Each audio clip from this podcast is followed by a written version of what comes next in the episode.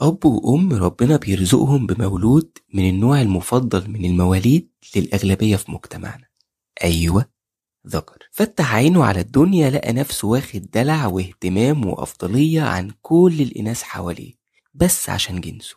ابتدى يوعى للدنيا اكتشف إن جنسه ده بيديله حرية أكبر من أخته وبتميزه عنها في المعاملة واللي بيتحرم عليها هو بيعمله عادي. كبر شوية كمان وقالوا له أنت راجل البيت في غياب أبوك. إزاي تؤمر وتحكم وتزعق وكلمتك تمشي على أختك وأمك. كبر حبة كمان وبقى شاب مطلوق على بنات الناس وهو فاهم برضه إن جنسه ده حميه ومهما هيعمل ويغلط في النهاية ولد ما يعيبكش حاجة. ودي رخصة هيعمل بيها قدام كل اللي هو عايزه. شوية وماما بقت شايفاه سيد الرجالة ونفسها تشيل ولاده. فهمته إن ألف واحدة تتمناه وبالفعل جوزته من غير ما تشوف هو مؤهل أصلا للجواز والمسؤولية ولا لأ. مش مهم الراجل ما يعيبوش غير جيبه. اتجوز فعلا وبعد حبة زهق فابتدى يعرف على مراته واحدة واتنين وتلاتة من باقي الألف اللي ماما فهمته إنهم يتمنوه. وفي يوم مراته بتكتشف خيانته وبتروح تشتكي لأهله. قالوا لها أكيد أنت السبب. وبعدين كل الرجالة كده. وبعد فترة قررت مراته تحافظ على اللي باقي من كرامتها. وطلبت منه الطلاق. في الأول أهملها وعاقبها وبعد كده ساومها على حقوقها مقابل حريتها. وبعد طلاقه منها اتخلى عن مسؤولياته تجاه ولاده كنوع من العقاب ليها بس هو في الأصل بيتبرأ من مسؤوليته. كل ده وأهله لسه واقفين في المشهد من ورا بيسقفوا له بس لأنه ذكر. أنا كيلو راجي وأنت دلوقتي بتسمعني في اسمع مني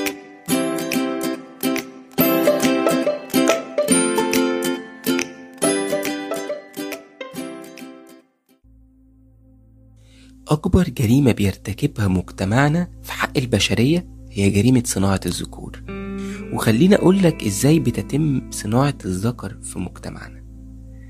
معظم الذكور بيتم تصنيعهم في مجتمعنا بطريقة واحدة تقريبا وأنا منهم ما بستثنيش نفسي. بس اللي بيفرق بين راجل والتاني هو إن في واحد بينضج وبيفكر في المعتقدات اللي بيشربها فبيرفضها وواحد تاني بيسلم بيها وبينفذها وبيقدسها وبيحارب عشانها كمان. والحقيقة إن كلنا في الأصل اتولدنا ذكور لكن الواقع بيقول إن مش كلنا كبرنا رجالة. عشان كده إحنا اسمنا مجتمع ذكوري مش مجتمع رجالي مثلا. والفرق بينهم كبير جدا. الذكورة جنس بيحدد بيها نوعك في البطاقة وبتتكاثر بيه بعد كده. إنما الرجولة صفة بتمنحها لك أفعالك ومواقفك. وكمان مش عايزين ننسى إن هؤلاء الذكور معظمهم صناعة ست برضه لأن في ستات مؤمنين بالفكر والمعتقدات الذكورية أكتر من رجالة كتير بنفسهم. والست دي هي اللي بتربيه وبتكبره وللأسف بتأذي بيه بنات وستات ملهمش أي ذنب وبتشربهم من نفس الكاس اللي هي شربت منه وقد تكون عانت منه. كان دكتور نبيل فاروق الله يرحمه كان ليه كتاب اسمه المرأة مشكلة صنعها رجل. كان بيقول فيه بالنص كده الأكثر إثارة للعجب إن الزوجة نفسها تكاد تطير من السعادة عندما تنجب الذكر وكأنما تعلن بهذا نجاحها في الحصول على الأفضل وبراعتها كأنثى في إنجاب النوع المطلوب كما لو أن هذا يعود إليها لوحدها. وليس للخالق عز وجل. وده الحقيقة بيلخص المشهد الكبير في مجتمعنا اللي ممكن تشوفه. كمان أول حاجة بتفرق في صناعة الذكر هي التفرقة في التربية بينه وبين أخته البنت. ومحدش عمره قال لنا هي الريشة اللي اتحطت على راسنا كرجالة اتحطت ليه ومين حطها. وبيبدأ بعد كده يتربى على التحكم المريض وإنه يؤمر وينهي ويتخدم بداية من أمه وأخته ومن بعدها ياخد واحدة من بيت أهلها تكمل أو يلعب عليها نفس الدور. بيفهموه إنه الشرف والخوف من الفضيحة ده للبنت هو راجل ما يهموش. وكأن توبه الأبيض النضيف مفيش أي حاجة هتوسخه. فبيأمن العقاب وبالتالي بيسيء الأدب. وكأن يعني الصح والغلط والأخلاقي واللا أخلاقي والحرام والحلال بيتحدد فقط بالجنس. وده طبعا لا هتلاقيه في دين ولا هتلاقيه بيتطبق في مجتمع متحضر.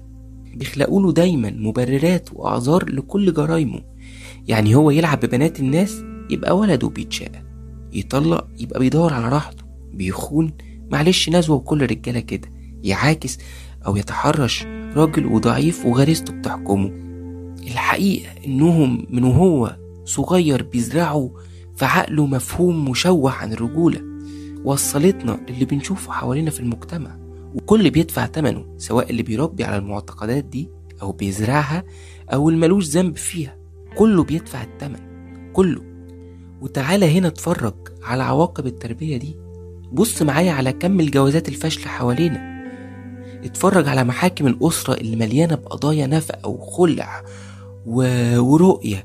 ومشاكل ما بتنتهيش وتسمع قصص تشيب وولاد بيتبهدلوا وبيتربوا بلا أب وهو عايش على قيد الحياة. كل حكاية إنه كان أصلا غير مؤهل إنه يبقى أب أو غير مؤهل إنه يبقى زوج أو ما تعلمش المسؤولية وما ترباش عليها. اتفرج كل يوم على حوادث التحرش والمعاكسات في الشارع لدرجة أصبحت أمر واقع ومفروض على كل بنت وست وعليها التعامل معاه وكأنه جزء من حياتها اليومية. وخليني أقول لك بالمناسبة في 2017 طلع تقرير اسمه مؤشر المرأة والسلام والأمن في العالم. من معهد اسمه جورج داون. ودي دراسة بتتعمل على أكتر البلاد اللي بتعيش فيها الست بحرية ومفيش حاجة بتتحكم فيها.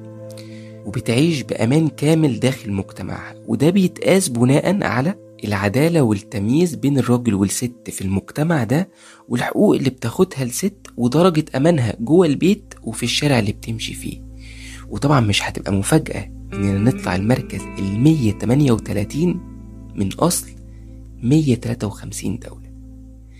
ده غير ستات وبنات كتير دلوقتي امتنعوا عن الجواز بسبب عقدة من ذكر فيهم أو خوفا على دمار حياتها ونفسها زي ستات كتير حواليها بفعل الذكور.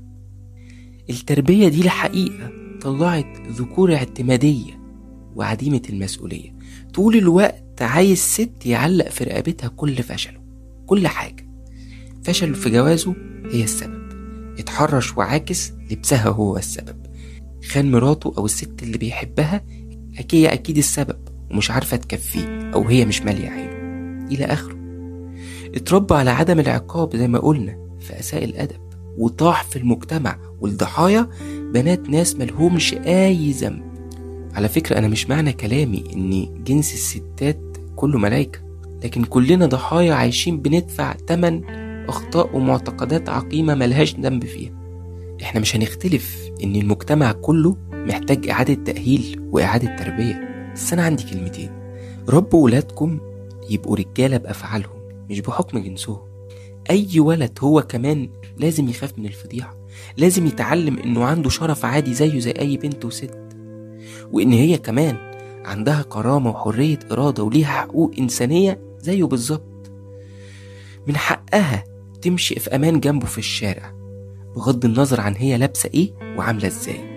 من حقها لما تقرر ما تكملش معاه أو تتطلق منه تاخد حريتها وحقوقها باحترام. من حقه يتعلم يفصل إنه أي تجربة بيمر بيها من جواز بيترتب عليها أولاد لازم يكون عنده مسؤولية تجاهها ودي مسؤولية ما بتنتهيش. لازم لما يغلط يتعاقب. لازم يفهم إن الحرام والحلال بيمشي على الست وعلى الراجل واللي يعيب الست يعيبه هو عادي جدا.